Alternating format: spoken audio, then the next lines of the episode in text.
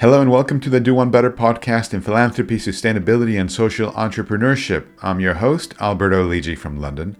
Please click that subscribe button and follow us if you're not doing so already, and do leave us a rating and a review. It helps others to find the show as well. Today, it's an absolute pleasure to welcome onto the show Gemma Mortensen, founder and co creator of New Constellations. New Constellations is about big ideas and bringing people together to tackle the challenges our world faces in new and unconventional ways. They create experimental spaces for people to examine the moment of upheaval we're living through right now and to imagine and begin shaping the better futures that can emerge from it, where humanity and the planet flourish together.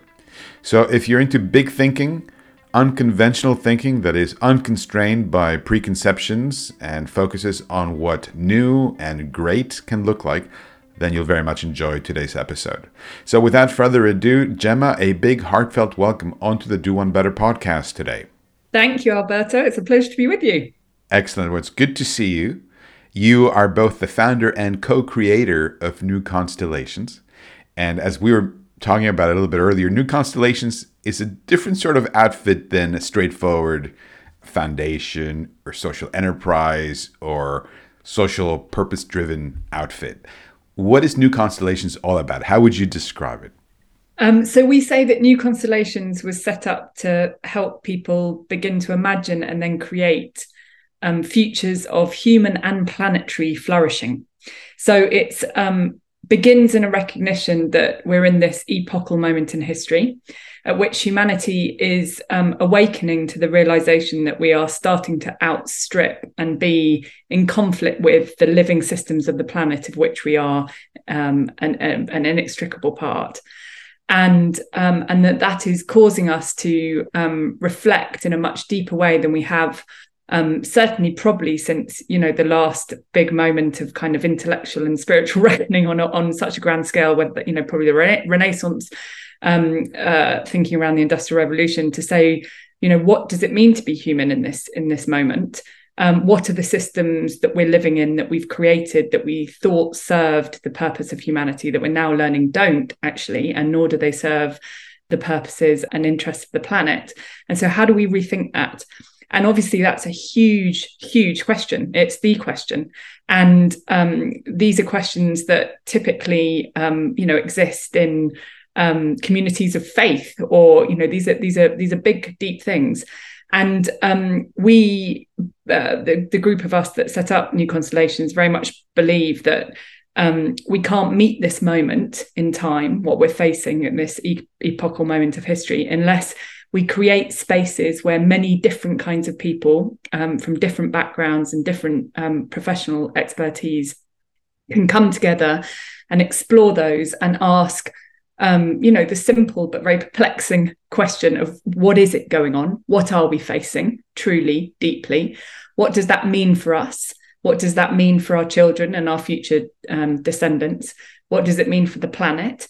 And how can we be honest about the depth and scale of transformation um, that's needed in almost every aspects of the way that we live um, and how do we start thinking about how to bring those about because that's a you know huge complex and daunting task so new constellations um, it, you're right it isn't a normal kind of organization i would describe it as a platform which brings together uh, people different ideas um, in uh, through quite kind of intense and immersive experiences to go on journeys of exploration and discovery to inquire into these big questions of our times. I love it. And yeah, big, ambitious questions and ways of thinking. I'm a huge fan of philosophy, uh, whether we have free will, uh, whether we live in a deterministic universe, uh, some of the big physics questions as well. I'm drawn to the sort of stuff you're doing just because of my my internal uh, curiosities as well. So I love the ambition and I love the the big big thinking. Uh, sometimes it's difficult, right, to figure out where to start to make sure that you at least focus on something.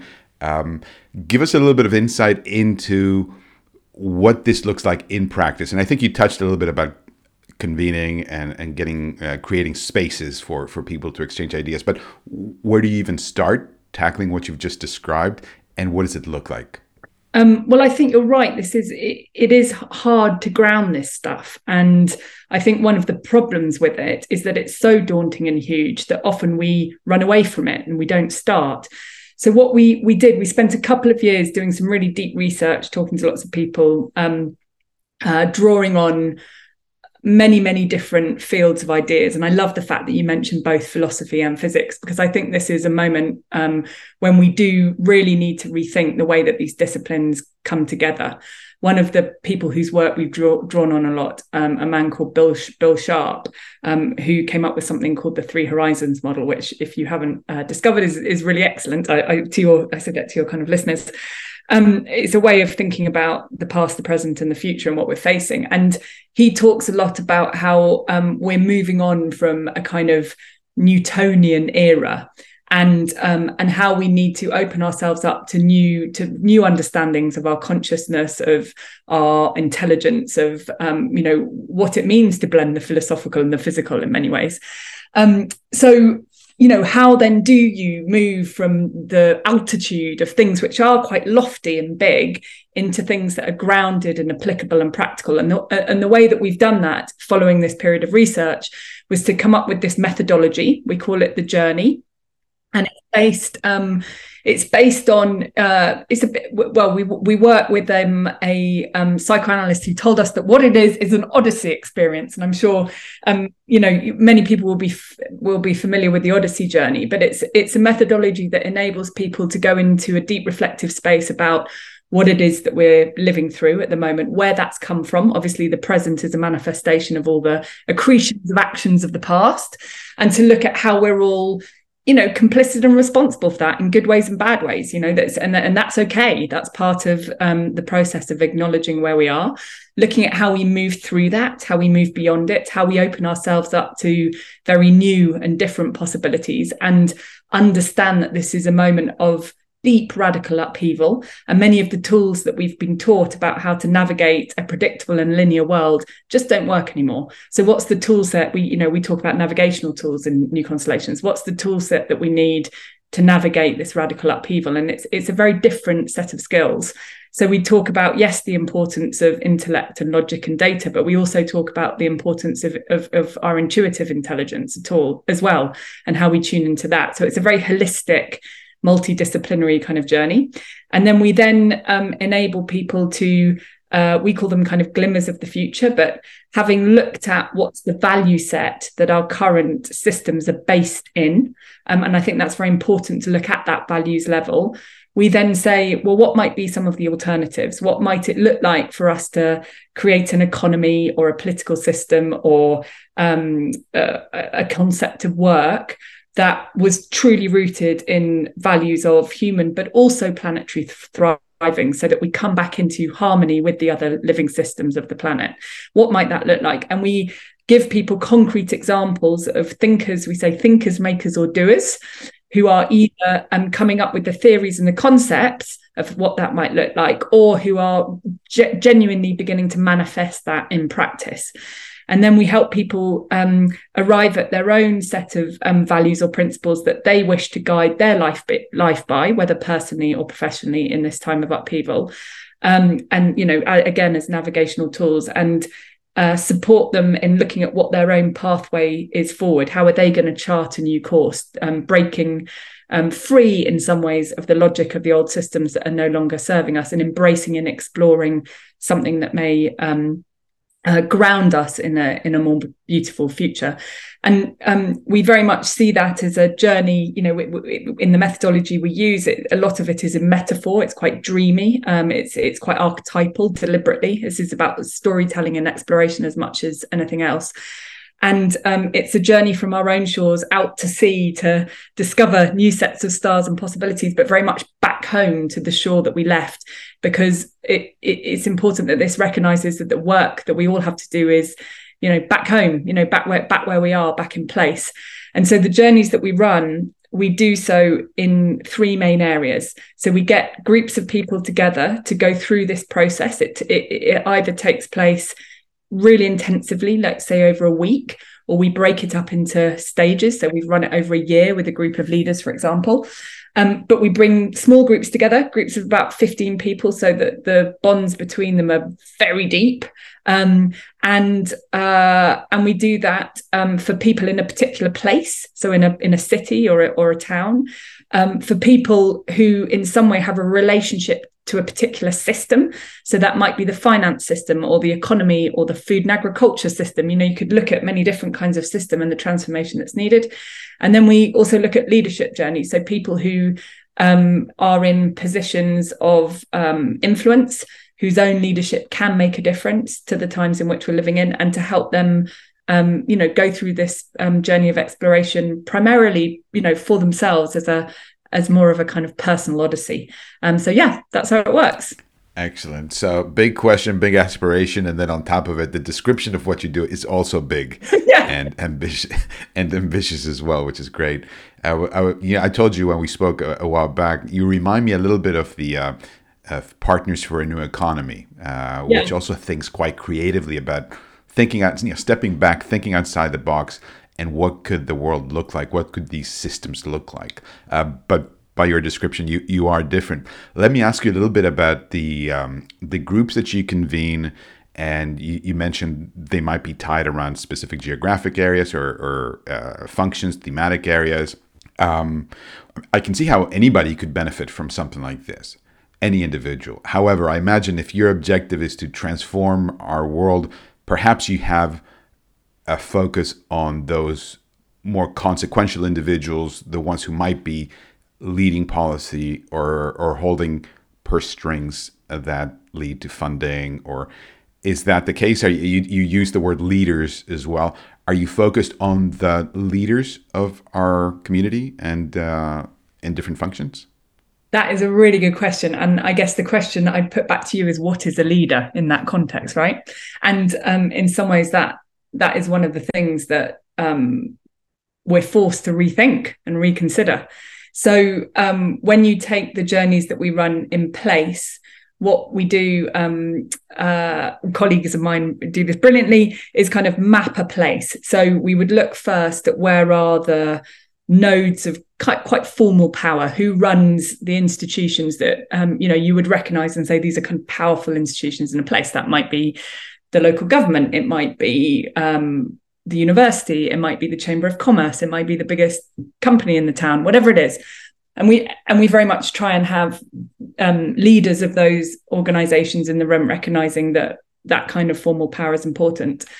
But one of the things that we believe very strongly is that um, the days of kind of like elite machinations, divorced and very separate from um, the civic populace, the civic body, that has been part of the problem. And uh, and so, how do we create groups whereby very different kinds of lived experience, very different kinds of um, backgrounds of perspectives are are in the room, and very different kinds of actually um, kinds of power so we also when we we go through a very meticulous process of of um, of selecting these groups, uh, we asked people to take um, a, a, quiz uh, designed by an organization called More in Common, of which uh, I'm uh, the chair. Uh, and what More in Common's research does is is kind of give help people understand how they see the world in relationship to other people. And so this quiz is very very helpful because it helps us ensure that within that group, we've not only got people who are demographically different from each other, not only different in terms of representing different sectors, different walks of life, but are ideologically different from each other. Because one of the things that I believe very, very strongly is needed at the moment is if we are going to think radically different about what's needed now to not only meet the challenges, which are existential that we face, but to um, go beyond that and say, um, in the disintegration of things comes the opportunity of the rebirth of something beautiful if we let ourselves believe that that is possible. Um, but that is only going to happen if how we envision and what we envision bridges between people, you know, different tribes, as it were, in society, rather than locks us all in, you know, the silos of homogeneity of, of people who are like us. And so one of the things that the um, uh, that people who've been on these journeys say that they most appreciate and has been most unusual in the experience is the fact that these groups are of people who are really so different from each other. And what is so beautiful, I think maybe perhaps the thing I find most beautiful about these experiences, and they're very emotional, they're very moving, um, is that um, you would think that people would dream and desire very different things and that there would be conflict in what people come up with. But when you get right back down to that root level, what people are seeing and what is wrong and what's going on in this moment is very similar. And what people want to see in their futures, particularly for their children and their grandchildren, is remarkably and powerfully similar. And that for me is hugely inspiring. Yeah, I think absolutely right. The common denominators that that bond us are are much much stronger than than we give them credit for, and oftentimes, you know, the headlines maybe they need a little bit of tension and conflict in order to in order to sell. Um, it's interesting you asked about who is a leader, and and my question to you about that was who are the policy you know are are the policymakers are the people who have the resources the people who have that power uh, that ostensible power of, of resources and being able to mobilize policy. However, a leader can be anyone, right? Right. And in our society and in our in the Do One Better podcast, for instance, I'm not dogmatic at all about how people are enthused or informed or where they are, what they do. I just care that somehow they'll get something out of this conversation and and whoever it is, wherever they are, actually takes action and does something. Um, I remember a while back when I was running a foundation, I wanted to figure out what a new initiative might look like. And, uh, and we organized a focus group, and it wasn't a focus group of just the great and the good of that community. It actually, we had a teacher, we had a parent, we had a musician, we had, and they were just, and it's a small group, but I was really taken aback by the insights that came from some of the most unexpected quarters.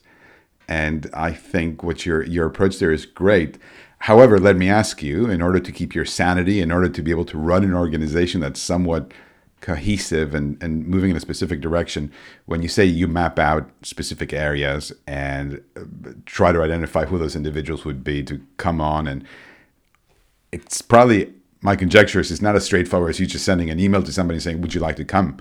And I don't know if it's through word of mouth. I don't know. How is it that people find out about you?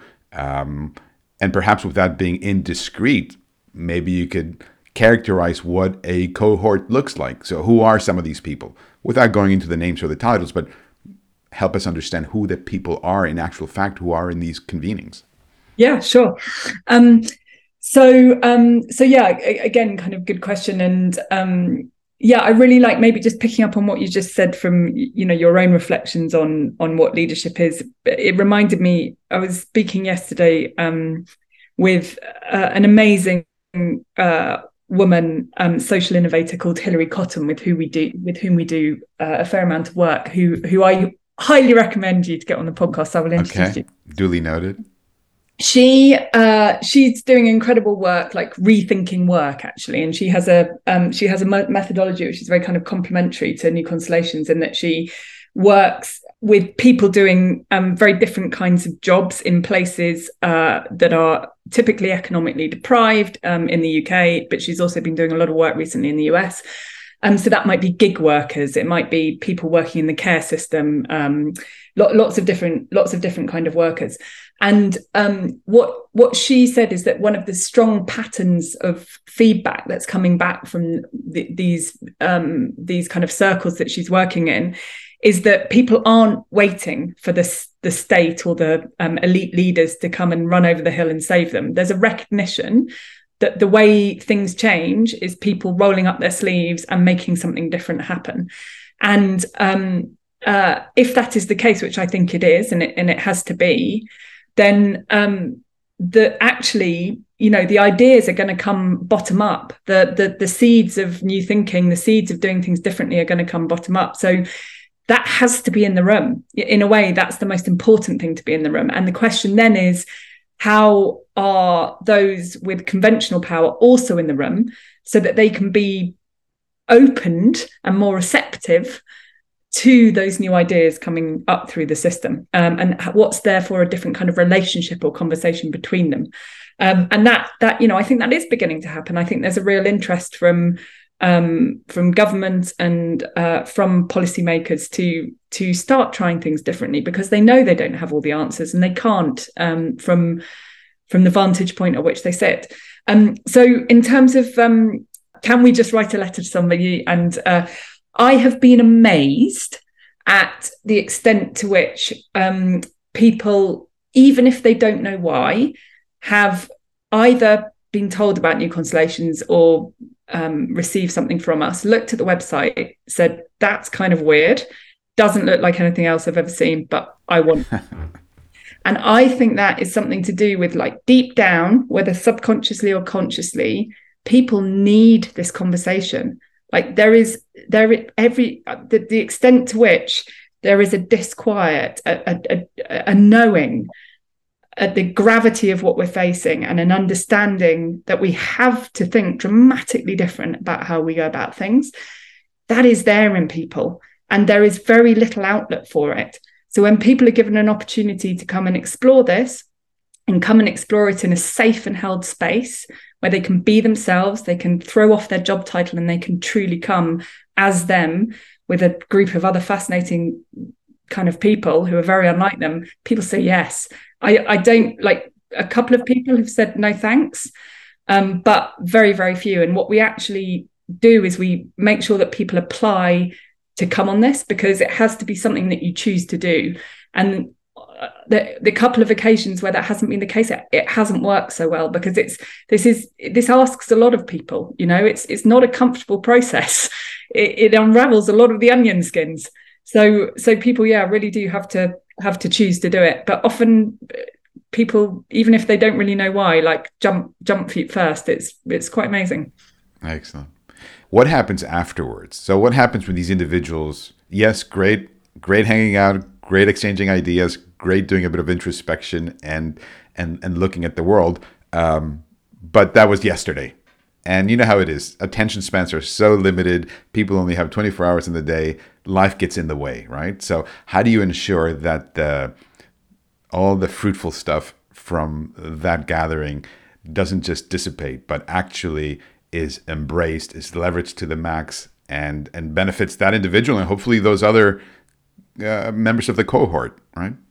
Yeah, yeah, good question. And this is, but you know, I, I don't want to pretend we've got all the answers. This is a new thing. Like we're trying stuff out and it's definitely not perfect and we're learning something you know every time we go and i think what happens after is the bit that we're still learning the most about i think probably at the moment maybe um maybe just to pick up on the last bit that i didn't quite answer of your previous question because it links to this i can give you an example of what mm-hmm. a group went on to do so let me take the example of the work we did in Sheffield. So, who was in that crew? Just to give you, we call it the crew because it's a crew of a boat going out to um, the people who are in that crew by roles rather than names. So we had the the chief executive of the city, we had um, the leaders of the Chamber of Commerce, we had um, uh, people running university, um, we had um, a sports coach, we had a disability activist, we had somebody running um, a really interesting ethical property company that um, helped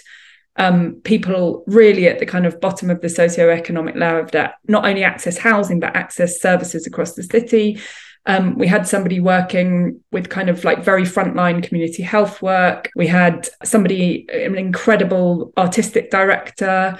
We had uh, also uh, somebody working on the housing association, looking at you know how do we insulate a whole city. Uh, so many people, so many different people, and, uh, we had the head of the student union, young young woman who extraordinary young woman. So lots and lots of different people, and to that I, I, I always feel bad if I haven't mentioned everyone because they're all in their own way uh, deeply unique and special. Um, and we've become incredibly attached to every single one of them.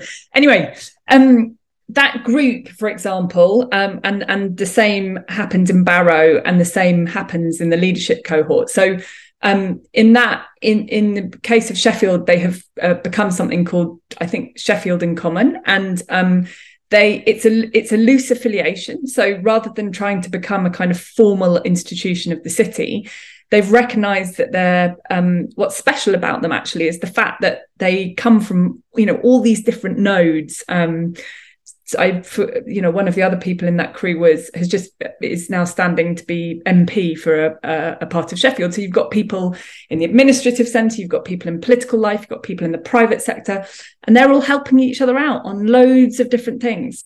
Um, somebody doing amazing stuff, regenerating property in an ethical way, like you know, big scale kind of urban development.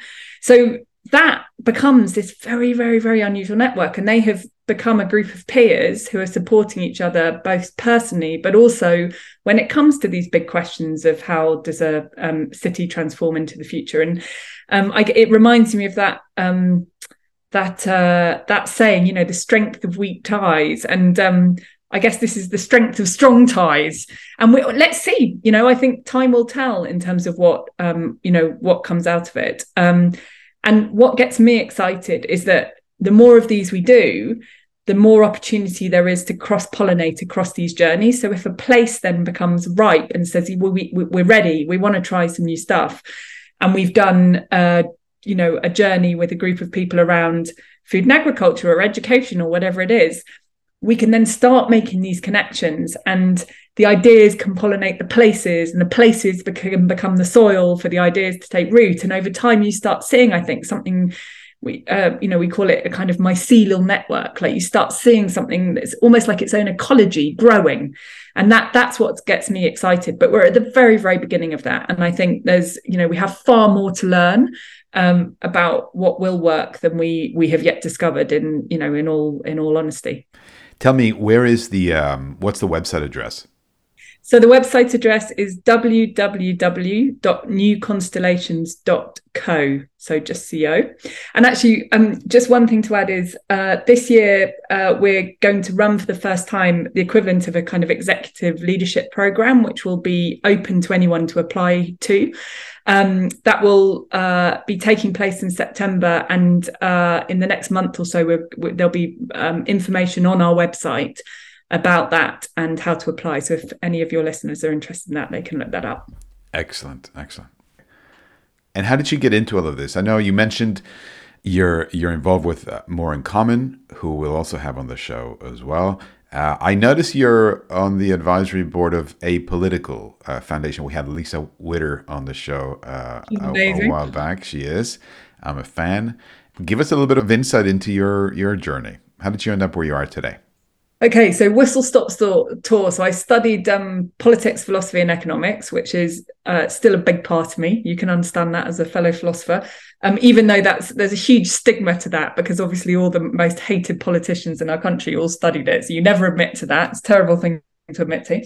I then actually went into TV. I, I, I thought I wanted to be a war correspondent, but I realised I'm not brave enough. But the um, but I that's important because I I I do I do very much believe in the importance of storytelling and how you know we're a we're a species of storytellers. Um, I then uh, shifted into uh, in a roundabout way, which I won't go into it, but I I ended up working um, in conflict and running an organization called Crisis Action. Um, the chair of our board was Nick Grono, who you've also had on the podcast. And when in fact we indeed you work with many organizations I think you've also had on the pod- podcast. Um, so I think Mabel, who you've, you've, also had the podcast, she was on the board. Um, Mabel, Van Ur- Mabel Van Oranje. Yeah, exactly. You, have had you've interviewed Comfort Ero, haven't you? Uh, yes. Who is one of uh, the partners of Crisis Action. But what was interesting about Crisis Action, and, and I count, you know, running Crisis Action as one of the great priv- privileges of my life, um, was that it it understood as an organizational model that the way to influence things is is through collaboration with others and the choreography of quite complex coalitions and strategies.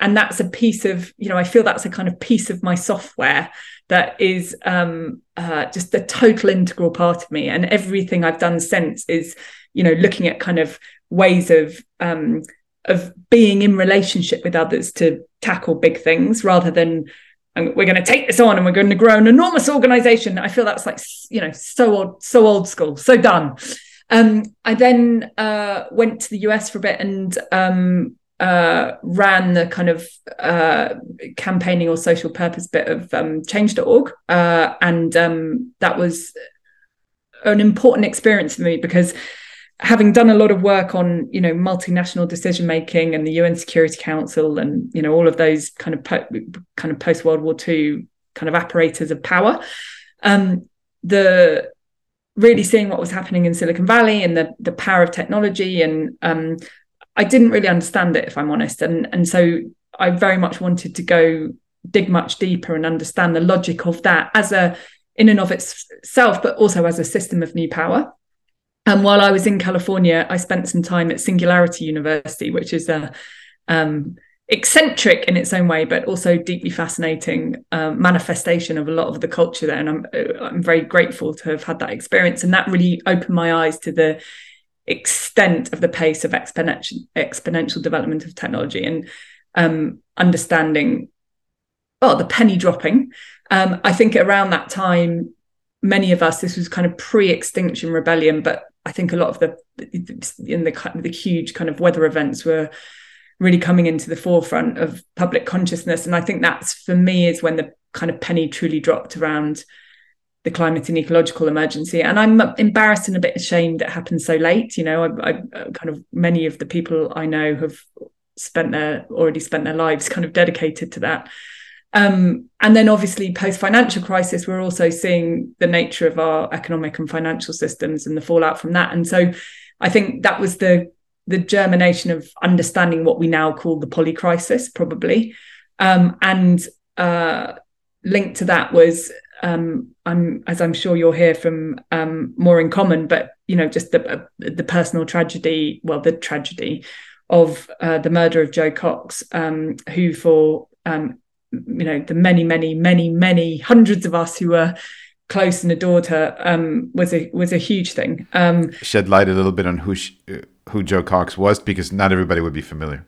Yes, you're quite right. So um, Jo Cox was a um, an extraordinary woman. Um, she had spent uh, much of her life um, well, serving others in in many different and brave ways. She spent a lot of time working um, in, in, leadership positions for Oxfam, for example, working across the world.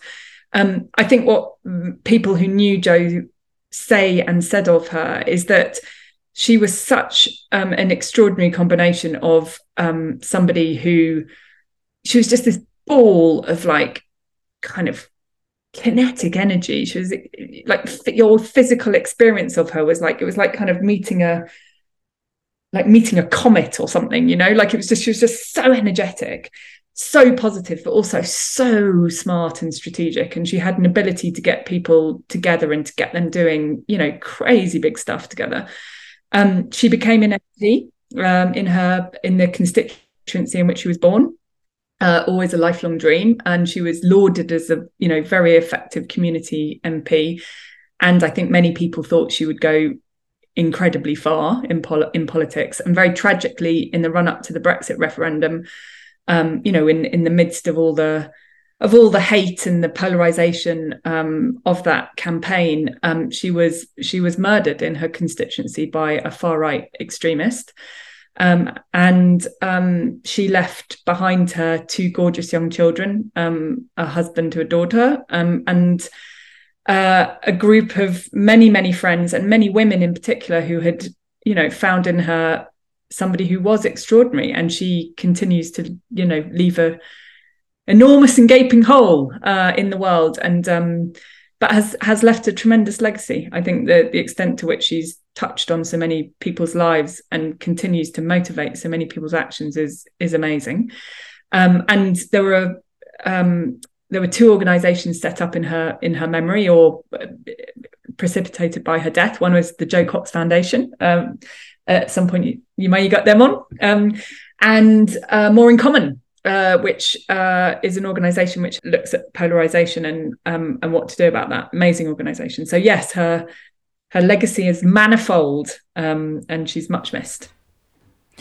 Before we wrap up and thank you for sharing that uh, before we wrap up, what's that key takeaway you'd love for the audience to keep in mind after they finish listening to today's episode? So the key takeaway that I would like people to take away, uh, take away is that as much as this moment, when we give ourselves the time to think about it truly and honestly, is terrifying, and it should be, we can't think about it truly and deeply unless, you know, it, it, it elicits that level of response. I think it is also genuinely exciting. I think we have an opportunity to drop into a completely different understanding of what it means to be a human being, um, of our place on this beautiful home that we call planet Earth, of how lucky, how rare, how precious that is.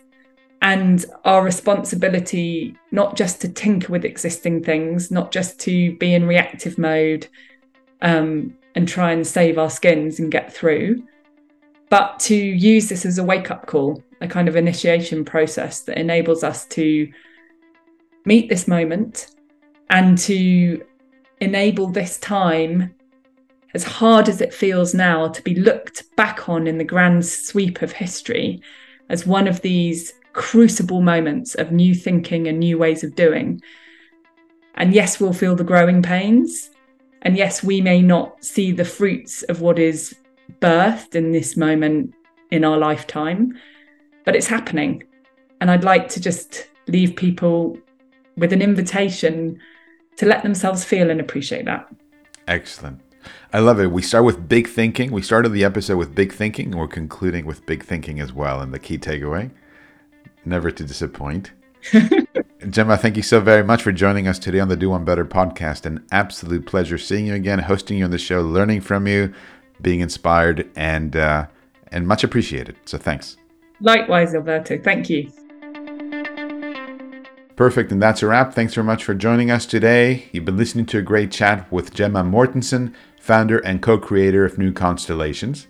For information about this conversation and more than 200 other interviews and case studies with remarkable thought leaders in philanthropy, sustainability, and social entrepreneurship, just visit our website at lidji.org. That's L I D J I.org. Please click that subscribe button and follow us if you're not doing so already. And do leave us a rating and a review. It helps others to find the show as well. Very much enjoy producing today's episode for you, and I'll catch you on Monday.